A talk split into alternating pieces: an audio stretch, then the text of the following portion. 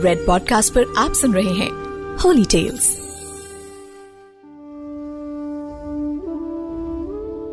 देवों के देव, महादेव भगवान भोलेनाथ को कल्याणकारी प्रभु भी कहा जाता है।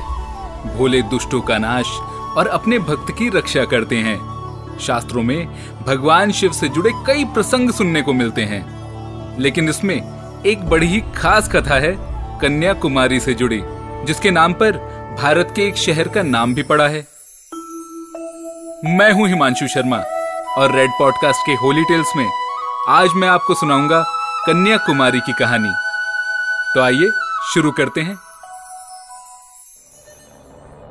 शिव पुराण के अनुसार, बानासुरन नाम का एक असुर था, जिसने अपने आतंक से सभी देवताओं को परेशान करके रखा था। देवताओं ने उसका वध करने की भी कोशिश की। पर कोई भी सफल नहीं हो पाया। कई देवताओं ने अलग अलग प्रयत्न किए। बहुत हाथ पैर मारे, लेकिन उस असुर को कोई नहीं मार पा रहा था।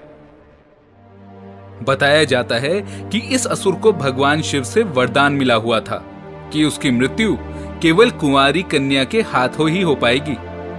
फिर कुछ समय पश्चात देवताओं के विनती करने पर आदि शक्ति स्वरूपा देवी ने एक राजा के घर पुत्री के रूप में जन्म लिया।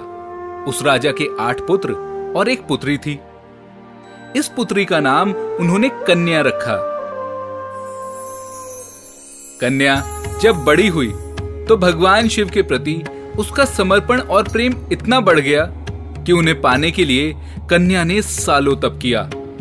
और फिर जब कन्या की तपस्या से प्रसन्न होकर भगवान शिव उनके सामने प्रकट हुए तो उन्होंने भगवान शिव से शादी करने का वचन मांगा और भोलेनाथ ने उन्हें ये वचन दे दिया और बस, तब शादी की सभी तैयारियाँ शुरू हो गईं। भगवान शिव भी बारात लेकर घर से निकल गए मगर जब इस बात की भनक देवर्षि नारद मुनि को लगी कि ये कन्या कोई साधारण नहीं, बल्कि आदि शक्ति का स्वरूप है और इनका जन्म तो राक्षस के विनाश के लिए हुआ है तो ये बात नारद जी ने जाकर सभी देवताओं को बता दी और उनसे कहा कि हम सबको मिलकर भगवान शिव की कन्या के साथ इस शादी को रोकना होगा, क्योंकि अगर हमने ऐसा नहीं किया तो आदि शक्ति स्वरूपा के जन्म लेकर उस असुर को मारने की जो ये सारी योजना है, वो विफल हो जाएगी। इसीलिए जब भगवान शिव कैलाश से आधी रात बारात लेकर निकले ताकि सुबह शुभ मुहूर्त में दक्षिण छोर पर पहुँच जाएँ, तब देवताओं ने शादी रोकने के लिए रास्ते में ही मुर्गे की आवाज़ निकालनी शुरू कर दी। शिवजी को लगा कि उन्हें आने में देरी हो गई क्योंकि शायद सुबह का मुहूर्त हो गया है और इसीलिए हर तरफ़ मुर्गों की आवाज़ें आ रही हैं। उन्हें ये नहीं पता था कि ये चाल तो उन देवताओं की है जो उनकी बारात को आधे रास्ते से ही वापस लौटाना चाहते थे। और ऐसा ही हुआ। देवताओं की योजना सफल हुई। भगवान शिव बारात को आधे रास्ते से ही वापस ले गए। जब उस कन्या की सुंदरता की खबर बानासुरन नाम के उस असुर को हुई तो उसने कन्या के पास अपनी शादी के लिए प्रस्ताव भेजा। पर वो कहते हैं ना, विधि का विधान।